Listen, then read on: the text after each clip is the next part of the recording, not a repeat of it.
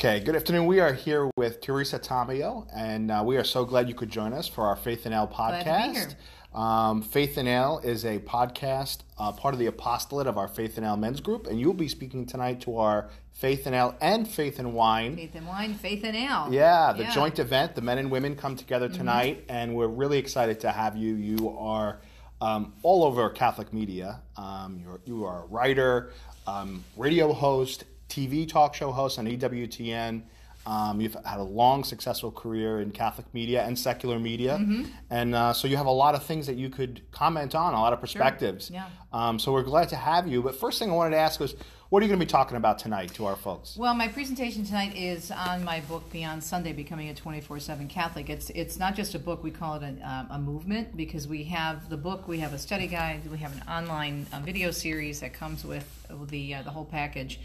And we're really just trying to get people to embrace their faith more fully uh, mm-hmm. beyond Sunday. I'm going to share the story of where the title came from. I was having a discussion with my mother-in-law, and she noticed that a lot of our friends are very involved in their faith. And she said to me, you and your friends are the only ones I know who take their faith beyond Sunday. Mm. And it got me thinking about, I'm a revert. I never joined another church, but I fell away for many years. Yeah. How so many of us grow up with the beauty and the traditions and the rituals, but we don't really understand what it means in, in terms of how beautiful the faith is and how incredible that relationship with Christ can be yeah. within within the church. So that's what the book's about, and that's what the presentation's about tonight. Wow, that's wonderful. What do you find amongst um, a lot of lay Catholics today? Are they struggling to live the faith because life has so many demands on them, or are they struggling to live the faith because the church or the church men are not offering to them what they need, what they say, what they're, you know, they're not being satiated by what they're being given on Sunday. So they're not being motivated properly on Sunday, or is it that um, life is putting too many demands on them in terms of work life and being able to balance all of that, raising f- families and very high stress world, or is it a combination of those things? It's a combination. It's definitely a combination. I think if you um, look back, and, and I'm almost sixty years old, I'm fifty-nine, when I was raised in the sixties and seventies. I mean, I had a good Catholic education for eight years. I had an excellent Catholic education, which gave mm-hmm. me a love for the Eucharist, but I, I wasn't prepared to go out after grade school in nineteen seventy-three when we didn't have Focus, we didn't have Teen Life, we didn't have all these great conferences where they take kids and they have a young adult yeah. track. So the faith that I learned and fell in love with was was not in terms of reinforced as much after I graduated from grade school, went into a public high school, and then the world just kind of threw everything at us. So I think it's a combination, and the church was not prepared, and I'm going to talk about this in my presentation as I talk in the book. The church was always teaching, uh, you know, from from the chair of Peter and the beautiful teachings of the church that, that are that are carried out and are proved more true every yep. day. But it, I think it had a hard time keeping up with the mass media explosion and all the cultural confusion that was happening back in the sixties and seventies, and that's when we saw a lot of people get pulled away. Maybe they were still going to church, but now if they're adults and they're working, they may still identify as Catholic, but mm-hmm. everything else has moved in. Yeah. So it's definitely a combination of things. I know it was a combination of things for me. Okay. So you mentioned um, about how um, many Catholics fell away in the seventies and eighties from the faith. Um, There was a, a study done recently by Harvard that looked at the intensity of faith amongst Christians in the United States. Um, and they found that where it was most strong was where it was most orthodox, um, where it was practiced um, uh, the best. Uh, people were more drawn to that. So that lukewarmness, that um, kind of trying to play nice with the world aspect that you found in a lot of strands of Christianity was actually a turnoff to a lot of people um, because it didn't come across as authentic. Right. But what we've seen now is that authentic Catholicism Go figure. is actually more attractive. Yeah. So talk a little bit about that, your thoughts on that, where the church is growing and where it's dying, right. well, particularly I think in the United States. I think it's very true whether you look at you know the big mainline Protestant churches, whether it's Episcopalian or Presbyterian, or even now some of the big mega evangelical churches that have a very Uh, you know, good message in terms of a general Christian message, but they, they still may be really leaning toward uh, promoting things such as so-called same-sex marriage or not speaking out against it.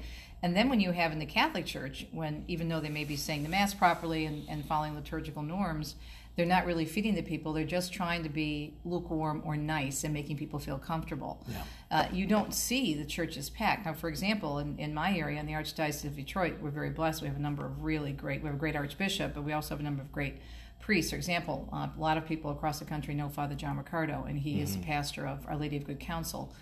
And people flock to him because he is, first of all, very real. He's had a lot of struggles and suffering in his own life, but he is solid as a day is long, and mm-hmm. he does he does it lovingly, but he draws people on who Christ is and how Christ can change your life. Yeah. People react to that. People need something more because the world leaves them so lacking. I know, I was there. And I tried to, to live the, oh, I'm a little bit spiritual when I fell away from my faith, go to Mass once in a while when I need to have a prayer answered. Sure. But it's the truth and the beauty of the faith, of the Eucharist, of who Jesus is, and the saints, and what a, a good, solid marriage brings you, what commitment brings you. All of those things are the things that satisfy, yeah. not what the world offers. So yeah. that doesn't surprise me at all. Now, I would say, as we were talking before uh, the interview, the world, for example, the media, the culture, and those who are trying to claim Christianity and Jesus was just a nice guy and he doesn't, mm-hmm. you know, he doesn't want to offend anybody, that is, they're trying to make it seem that we are not the ones who are growing when we are. So they're giving you an opposite picture of what is what is happening. But I say in the churches, whether it's a strong, let's say, our brothers and sisters in the Protestant church and the Baptist faith, those ones are probably the strongest in their faith. Mm-hmm. Um, they're doing very well, and I think the Orthodox churches, Catholic churches that are following and they're true to the faith, not beating people over the head with the catechism and the Bible, but loving them enough to say, Jesus loves you where you're at, but he doesn't want to leave you there. And what we give you in the church teachings, the Orthodoxy, is the best thing that you can embrace for your yeah. life. Yeah. I want to pull on that thread a little bit about leaving you there, because that's, I think, what a lot of... Or a lot of, if I may say, a lot of bishops and priests are right. falling down in perhaps their, their their job as shepherds for a lot of Catholics is they're um, forgiving sins. It's almost a false sense of mercy. Fulton Sheen talked a lot about this, about mm-hmm. false mercy of mm-hmm. forgiving their sins, but not picking them up and helping them go along the way and ensuring that they do their best not to sin anymore and understanding the true nature of why they're sinning. Um, a lot of we're seeing a lot of failures in that regard, trying to kind of wash over a lot of sins right. and just hope that people will um, change their lives, but not giving them the roadmap to how they actually can change their lives. Um, you talk to a lot of people through your radio show. What do you hear from people in terms of what they're yearning for? In, they want in that, truth. They, they want, want truth. guidance, and they want, they want structure. And, I mean, just go right to Scripture. This is not rocket science. We make it so complicated. If you, if you look, for example, one of the stories I, I always share from my, one of my favorite gospel uh, reflections is, is uh, the Gospel of John and the Samaritan Woman. Mm-hmm. Jesus meets her at the well, and she's coming into the city of, Samar- of Samaria in the middle of the day because yeah. it's it's hot. Nobody will see her. She's living a very, uh, you know, um, how you want to say, uncouth uh, life, mm-hmm. especially back then, where she was living with a man to whom she wasn't married. Yeah. She had five husbands. I mean, that would be scandalous somewhat today, right? Yeah, even today. And so who's waiting for her at the well? God. Mm-hmm. Not just anybody, but God. Yeah. And, you know, a woman and a Samaritan woman, men did not, especially Jewish men, did mm-hmm. not converse with, yeah. with, with women a lot openly or ask for their opinion because they weren't even allowed to testify in court. But here she comes, this woman of ill repute, in the middle of the day trying to hide from everybody, get her water, go back home. Yeah. And Jesus meets her right where, right where she's at. But he takes her on this journey. He doesn't condemn her. Yeah. He doesn't uh, affirm her lifestyle. He recognizes what she's doing. But at the same time, he says, I have something much better, and you're worth more. You can do better than this. I have a better life for you. But he first reaches out to her in love, shows her that she's not living to her full potential. And then what happens? She recognizes someone who knows who she is, who loves her enough to tell her the truth, but to bring her to a different place. Yeah. And she is considered one of the first evangelists because that chapter of John's Gospel shows that she leaves the water jug mm-hmm. and goes into town to tell people about Jesus. Mm-hmm. So again, Jesus meets you where you're at, mm-hmm. but he loves us enough not to leave us there. I, one of my favorite teachers, and I'm going to quote him several night, times tonight, Archbishop Chaput from the Archdiocese sure. of Philadelphia. I just... can't get enough of reading him, and when he gives a talk, I'm always online right away to look at his, his addresses. But he says that you know this, this whole idea of accompanying someone is great mm-hmm. as long as you don't accompany them off a cliff, because that's, that's right. what we tend to do, right? That's yeah. what you were just saying. Yes. Okay, we're going to accompany you. Well, to where? Where yeah. exactly are we going? Yeah. Are we getting out of this sin? I mean, God yeah. forbid if someone uh, has an addiction, whether it's a pornography addiction or uh, whether it's alcoholism, we know that we know those are illnesses and yeah. they need to be treated. And the case, uh, both actually have physical ramifications in terms of affecting the body. And we know that there are some hereditary cases with alcoholism, but you don't say, well, you're okay, you're fine. I know this is an illness. Don't worry about getting treated. Mm-hmm. You need to help that person yeah. recognize that this is an illness and they need to get treated. And yeah. the same thing with pornography addiction or any other serious thing. Now, it, it, um, alcoholism is, is a physical illness, but you still need to help someone, right? Of course. That's the idea. If you help someone with their situation, whatever the problem is, and say, okay, we can move beyond this. You go to reconciliation, receive the sacrament of confession, yeah. but then what's the next step? That's what people need. Now, that's what they truly want. Yeah. Deep down. You spoke about the, uh, and it's also one of my favorite scriptures, about the woman at the well. You have a wonderful countercultural show on E W T N that I would say serves as the anecdote to what's on another right. more mainstream channel. But that channel. was the whole idea, to yeah, counteract sure. the view. Yeah. Um, talk about the role of women in today's society. Women obviously underwent a massive cultural revolution in the nineteen sixties and seventies, mm-hmm. and in fact it happened in the church, right? Uh, throwing off the habits and um, you know abandoning their their mm-hmm. religious the religious life. Um, You know, uh, we saw women in droves leave behind um, their vows, uh, become married, and then even more so, obviously, a lot of women that have left the home and are successful working women. But um, what has happened to the family um, as a result of this this kind of compromise we made of women going out into the workforce and competing with men for um, the prize of right. material wealth or power or, you know, all the things that are out there. Well, I think what's great about being a, a woman in the Catholic Church is the Church doesn't say that every woman has to stay home and right. raise children. The Church right. says as a married woman, you have to be open to life. A couple has to be open to life. It doesn't right. say you have to have five, six, seven, as long as you're open to life. Yeah. The Church also is very much for women out there in the world working. Yeah. But the Church is all about balance. Yeah. And that's what I love about being Catholic. And what really excited me when I was making my way back to the church is looking at some of those writings, the Papal Letter to Women, mm-hmm. John Paul the Second's um, on the dignity and vocation of women, the big long title, Mulieris Dignitatum. Yeah. If you were just to take, for example, the Papal Letter to Women and not know who wrote it, you would think that a feminist wrote that, because within that letter, there's an apology to women of the world, and there's a thank you to women of the world for all the different roles that we play. Yeah. What's happened is, as you said, is we didn't understand who we were, made in the image and likeness of God, male and female, uh, all, both equal, right? We're mm-hmm. equal, but we're different, so yeah. we have different roles.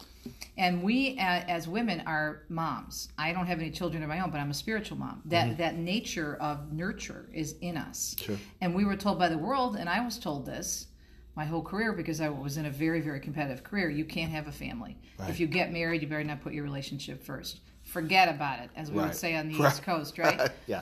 And so that was drilled into us, even starting in high school when I expressed an interest in journalism. And a lot of us bought that hook, line, and sinker, yeah. not knowing that it was okay that it, if we wanted to stay home, if we wanted to maybe do, do both, that's fine too. But as long as we understood our role and not try to be men.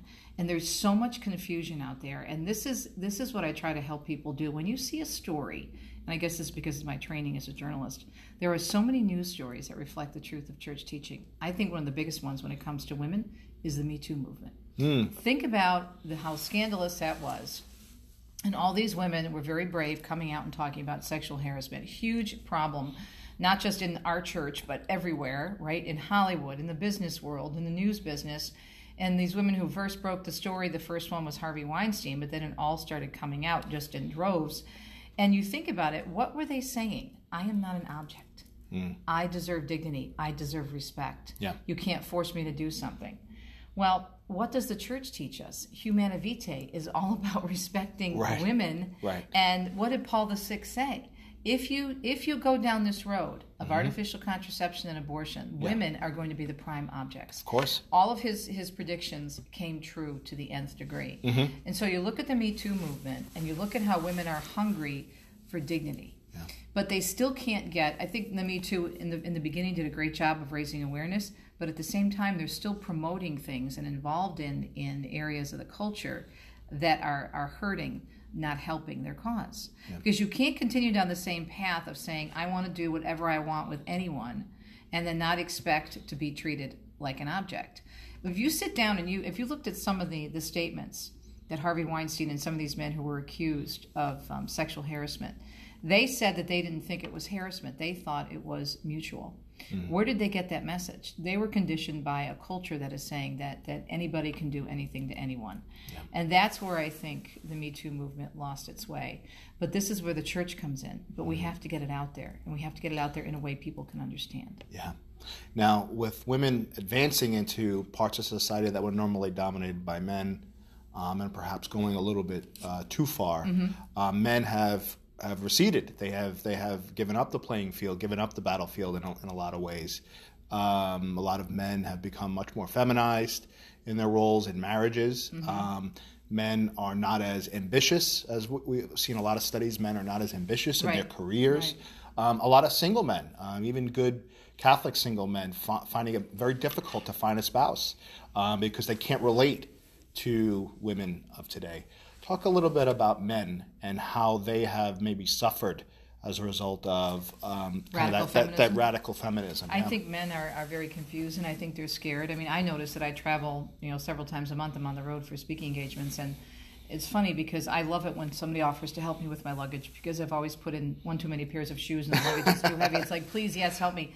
And I've had men several times say, um, is it okay if I help you? I mean, yeah. you're okay with that, right? Because they're so paranoid that they're going to be accused of being discriminatory or something. So even being courtesy, court, courteous to someone is, some, is somehow looked down upon.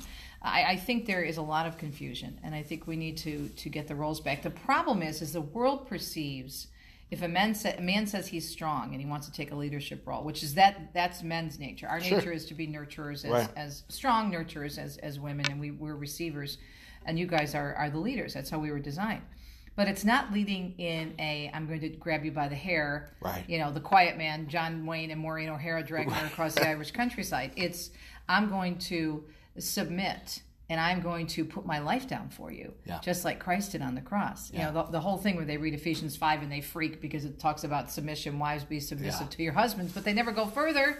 Husbands, love your wives as Christ loves loved the church. church. What did Christ do? He died for the church. That's right. Again, it's it's confusion, and the world has painted the church and anything where you use the word submission or surrender as a negative. Yeah. And that's, we have to switch that around. And and men are just, right now, just very confused. And then you add in all the gender ideology that's going on, and it's even more confusing. So there's a lot of problems out there, but there's also a lot of hope because I see movements, for example, like the Theology of the Body Institute or the Fellowship of Catholic University Students or these amazing orders of, of nuns like the Sisters of Mary, Mother of the Eucharist, or mm-hmm. the Sisters of Life in New York. Growing, they can't keep up with the mm-hmm. inquiries that they're getting. So truth is, I think, even speaking more loudly now because of all the confusion in the world. Yeah. So I'm hopeful, but I really pray for, for men, and I and I feel badly for, because I run into a lot of people in speaking engagements, and it is hard to, to really reach out because you just don't know. The expectations are all over the place. Yeah. We just celebrated two great feast days in the church, Saint Patrick's Day and Saint Joseph's Day. Um, Saint Patrick's Day, unfortunately, has been um, taken over by the secular world and mm-hmm. now become a day of debauchery and drinking to excess. Um, perhaps our world needs needs a little bit more Saint Joseph. Um, there was a, a kind of a video and picture going around uh, media in the last few days of of a great procession uh, through Detroit with, um, I believe it was the Institute of Christ the King, Sovereign Priest, mm-hmm. um, and this procession of men carrying Saint, st- statue of Saint Joseph, and just this, you could see on their faces the um, kind of almost a stoic.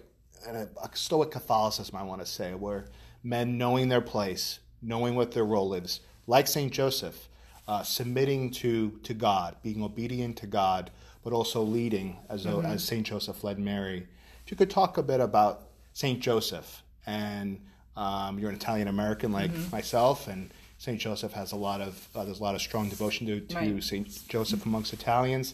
Um, what is Saint Joseph's role in twenty nineteen for Catholic men and women, for, for the Holy Family? Well, it's interesting because my husband and I are on our way to give a, um, a three-day parish retreat in Washington State, and he's using, and the one that talks he's doing for men, he's using Saint Joseph as a role model.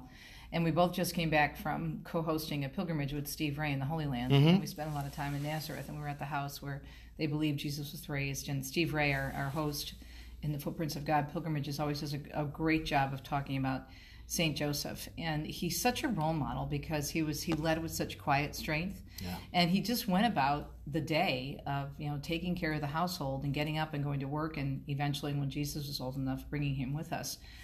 But I think we, we have gotten away from the beauty of the everyday relationship in the family mm. and how incredible that is. There was a song that came out, and I remember when I was in at the A B C affiliate in Detroit, I was doing a series on marriage, and it was a song by Carly Simon of all, and it was called The Stuff That Dreams Are Made Of. Mm-hmm. And the words to it were very um, prophetic. You know, I, I like to look at culture and see where we can draw truth from, because sure. it's it's there. But the song is about taking a look at your house and what's going on. You know, look in your own backyard, look at your spouse, look at your kids. It's the stuff that dreams are made of. Yeah. And when you come right down to it, that's really what people want. Yeah. They want a family. They want to be loved. Yeah. They want to be needed, and they right. want something that matters at the end of the day. And this is what Saint Joseph did every day. Mm-hmm. Protected Mary. Made a big risk in terms of, you know, when they found out that she was expecting a child, and oh my goodness, what happened? And then he was told in a dream, and, and followed the, the, the, the will of God, not his own will, and was an amazing earthly father for mm-hmm. Jesus. I think his gentleness and the fact that he was in the background. Imagine being having the Virgin Mary yeah. in your house, completely sinless, yeah. and then God. It's kind of like, oh. Yeah. What talk are you going to do? Exactly, but talk yeah. about humility. Yeah. So I just think he's he's a great role model, gentle Saint Joseph, and, and I think we need to look more toward him for yeah. help. Yeah, uh, we agree. Um, as as a lot of fathers that are involved with our Faith and Ale Men's Apostolate, um, that's the role model I think we mm-hmm. all look look to is uh, Saint Joseph. Uh, his quiet nature, as you yep. mentioned, and and obviously. Um, he still provided for his family. Right. He took care of his family. Right. But again, not to excess. Everything in moderation and yeah. balance. You spoke about that earlier. The church is all about balance, and that's what I love about it. And it doesn't say, well, you can't do that. I mean, there, there are rules and there are regulations for all of us, but but what is it for? It's for balance in our lives. Yeah. It's not to, you know, as Father John Ricardo says, God is not some ogre in the sky trying to squash our fun. He yeah. is He is a Lord who loves us, and his plan is the best plan. But he just wants us to be willing to work with him in that plan. Yeah. You spent a lot of time in the media, uh, radio, T V, um, uh, print media. Mm-hmm. Um, what are your thoughts on the media today? Obviously, they are making themselves the news in a lot of ways um, in terms of how they um, present stories. Um, it's almost like everything is opinion journalism now. There's no real true journalism and reporting of facts. Instead, you get this just proliferation of opinion amongst all the spectrums of the of the media, mm-hmm. left, right, center. Right. Um, what are your thoughts, having spent time in secular media, now you obviously in Catholic media, um, on that? I'm, it breaks my heart because I studied journalism and I was in the secular media for twenty years. And uh, for the most part, unfortunately, I think real journalism is gone. Mm. Uh, I'm, I'm just so um, upset at recent stories. For example, that whole thing with the Covington Catholic situation that was just out of control. Story after story, it is it, for the most part, is propaganda. Mm. Uh, and there is a certain agenda. There's a great confirmation bias out there. And that's what happened with the Covington Catholic students, where uh, the media have an image, and they think anybody right of center, anybody who's pro-life, anybody who supports any type of conservative, especially if they're a Catholic conservative, then they, they must be Looney Tunes. And so when they when they saw what they th- thought was a perfect opportunity, if they had any common sense, they would have stopped and said, this is way too good to be true. This can't all be fitting into this perfect puzzle of our right. own, you know, biases. But they're, they're, they're so consumed with hate for people that they think uh, think incorrectly, mm-hmm. and they just don't care. And and they're getting away with so much. And I'm not one, I'm not a big one for being in this litigious society. I think a lot of people sue for stupid reasons sure. and, and small things. But in this case, mm. I'm really glad that they hired these lawyers and that they're going after them, because the only way the media, and I mean the secular media, are going to be taken to task is by hitting them in the pocketbook. Because yeah. really there's no way to control them. I mean, you, and you can sue them for defamation as they are and, and, and slander. But there are no laws. For example, like if a doctor does something wrong, he can be disbarred. Sure. Uh, you, you can't haul a reporter into court for, you know, saying something bad about somebody. You, you, true. you have to go and you have to sue them, basically. Yeah. But this is to the point where lives were greatly affected and damaged. And with everything that was done to those young kids, especially Nick Sandmann, so irresponsible. Mm-hmm. And even after the videos showed the opposite mm-hmm. of what happened, of what they claimed happened, the Washington Post, C N N, those are the two big ones being sued right now for a quarter of a billion dollars. They're doubling down, actually saying that they thought that they did their job. They are they are to the point where they can't see the forest for the trees. That they just are so blinded by their bias. Yeah. And you can hear it in every different type of story that they cover. It's it's everywhere, yeah. everywhere. Now, that's a story that was grossly over-publicized and, and, and, and misreported. Right. And then we have stories that are completely underreported, like what's happening in Nigeria to Christians being right. slaughtered there, bombing in a Philippine uh, cathedral, I believe, a basilica, mm-hmm. in the Philippines in end of January, um, churches in, in France being vandalized. Um, there's a lot of things that are happening, maybe not here in the United States, but around the world against Christians and Catholics uh, specifically. What are your thoughts on what's happening around the world? It seems as though Europe tends to be um, always a few months or years ahead of where we are in terms of where the culture is moving, and not usually in a good way. Yeah. Well, I, I think um, a lot of these stories don't fit in into the agenda of the secular media, because the yeah. people maybe who may be accused of doing these, they want to per- portray all of them, you know, these p- particular groups in a, in a very positive light, so they don't want to put anything out there that would be, you know, deemed negative. Yeah. Um, and unfortunately, unless you're going to be following E W T N, Relevant Radio, right. Catholic News Agency, National Catholic Register, these other good, really solid, you know, Catholic news outlets, you're not going to hear about it. Yeah. But if you do hear about it, and hopefully you are listening to these good outlets, then you can share them on Facebook and you can get the word out there. People need to realize what's going on, and it's it's getting closer and closer. I mean, it's getting more and more aggressive in yeah. terms of, of what's happening. The funny thing is, there's so much deflection and projection going on. I don't know if you heard the story that just broke about the Southern Poverty Law Center. Yes. About mm-hmm. how they're being sued mm-hmm. for being racist. Yeah, the founder, the co-founder, yes. right, has yes. resigned. Yeah, has resigned. Yeah. And, and I, I was, I just, my head was spinning, thinking these are people who call us haters, right. other Christian groups haters, right? And then they have African American employees who have been complaining for years and nothing changing. Yeah. And how, you know, and here they are, yelling at everybody else, and yet right in their own house. And, and that's very true with the media as well. Mm-hmm.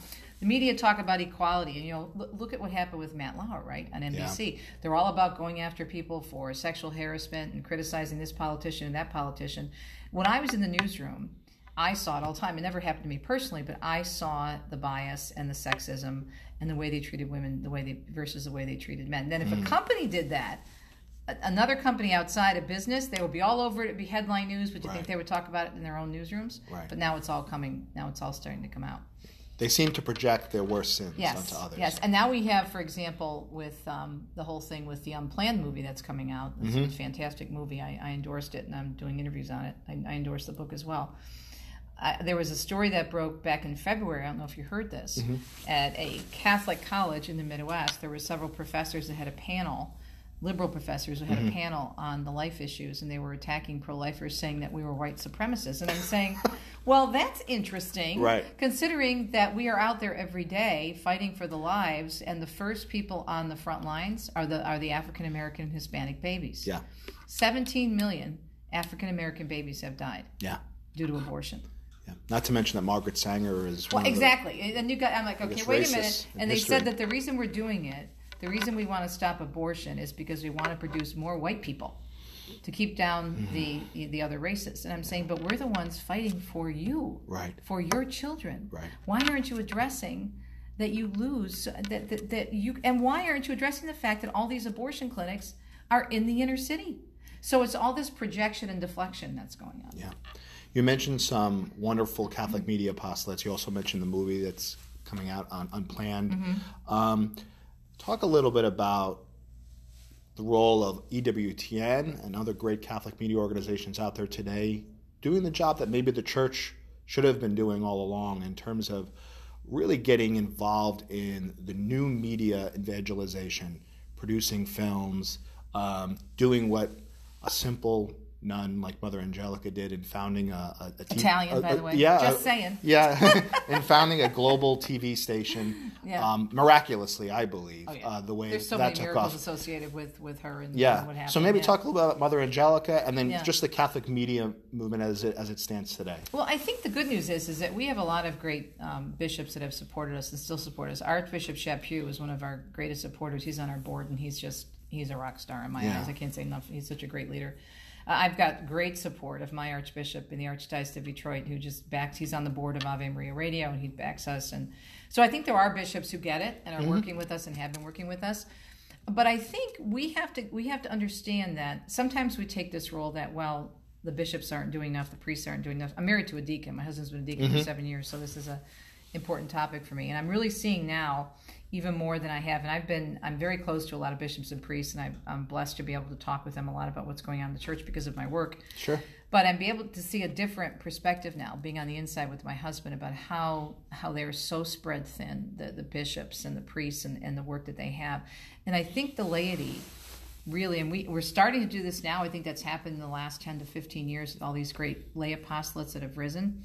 But the laity in the pews has really got to own the fact that this is our church too. That yeah. it's, it's not just up to the bishops. Fulton Sheen said that. Mm-hmm. Who's going to save the church? It's yeah. going to be the laity, he said. Yeah. And so I, I think the bishops have come alongside us and supported us in, in our mission with E W T N, Relevant Radio, uh, all these other great things that are out there. I think they're really trying. I, I think there's a really, I, I, we've got huge problems in the church. I'm not denying that. I talk about that on my show all the time. Mm-hmm. But I also see a lot of really, really good people that are working hard. But I think the importance of E W T N is that what we give you is, because the church is the fullness of the truth, we're giving mm-hmm. you everything through the lenses, as Al Cresta always says, the lenses of Scripture and the teachings of the Catholic Church. Yeah. So when something happens, you can turn to us and say, what does that mean for me as a Catholic? How mm-hmm. am I supposed to respond to this? And that's what I try to do on my show every day.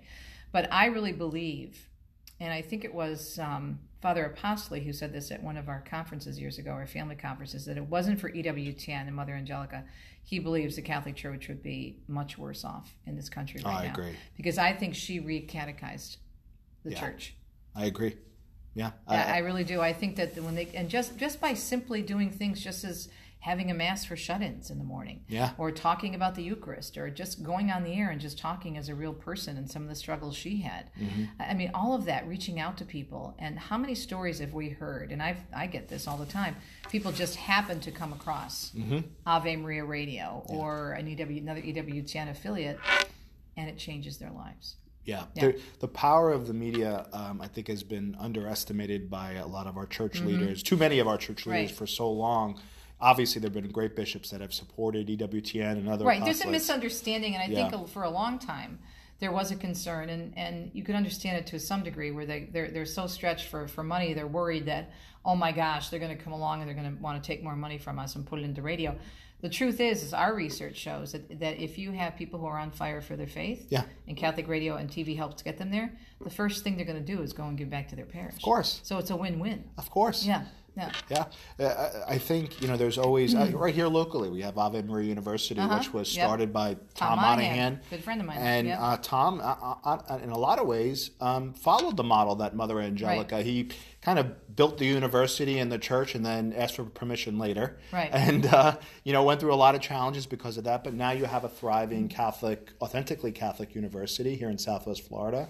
And um, those are the types of you know, role models. They're not perfect, right. but those are the types of role models we need in the church as laity. We have to be willing to, you know, if you want to walk on water, you have to get out of the boat. Yeah. I mean, if you would have told me twenty-five years ago that I was going to be a Catholic talk show host and my husband was going to be a deacon, I would have said, you know, you're, you're patsu, you're crazy. I don't know yeah. what you're talking about, because that was not my plan. I, yeah. I, I expected to be a you know secular news person the rest of my life, even after I came back to the church. So uh, we can do so much together.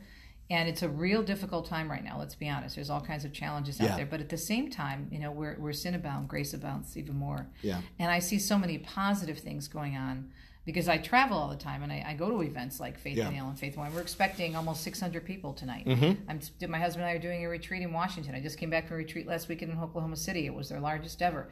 People are hungry, and, and mm. people know the truth when they see it. How do you think the church, we haven't talked about it, but obviously, there's scandals going on all over the church in terms of uh, sexual improprieties right. and pedophilia. Um, other than supernaturally, how does the church overcome and heal from what has happened to the church? We need uh, more uh, Saint Catherine's of Siena. We need mm. more of her. Um, Archbishop Chaput gave a talk this week, and he, he was speaking about being more like her, laity rising up, writing to their bishops, expressing their concerns.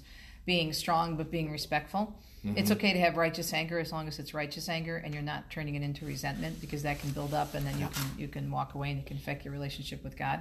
But I think we have to lovingly keep their feet to the fire.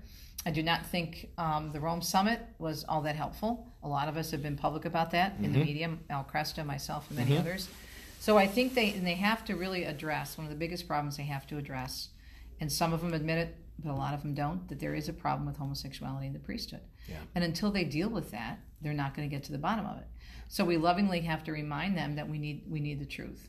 Yeah. We need we need this full disclosure. It's got to be out there. We have to start dealing. Now, how they deal with it, I mean, there's I, we're not sure yet. We're just still trying to figure that out. But in many cases, they're not even still acknowledging it. Mm-hmm. In, with the Rome Summit, they even took that part of the discussion off the agenda. Yeah. So there needs to be, especially with the with the hierarchy uh, in Rome and, and some other areas of, of you know the high levels of the church, they, they really have to admit this and take an honest look and say, okay, we've got we've got some serious issues here. Yeah. Great. Well, thank you, Teresa. Um, it is. We are really looking forward to your talk tonight. As you said, we're expecting a great crowd. I think Faith in Ale, Faith in Wine, these are just wonderful examples of what can be done yeah. around the country uh, when done correctly, when they we bring in speakers like yourself that um, boldly speak the truth. So mm-hmm. I want to thank you for that.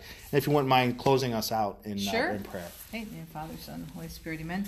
Thank you, Lord, for this opportunity to be on this YouTube piece and also on the podcast and to speak tonight to Faith in Ale, Faith in Wine. Anyone watching and listening, I just ask you to open your hearts, open your ears to what the Lord has to say to you. Anything that I've said, I hope it encourages you. And I also ask for prayers for my talk and for the ministries of Faith in Ale and Faith in Wine as they continue to go forward and preach the truth in love. Amen. Amen. Thank you, Teresa. Awesome. We're looking forward to our next uh, speaker on pod uh, on the podcast, and uh, we look again. Again, we look forward to having you tonight. Thanks. Take care.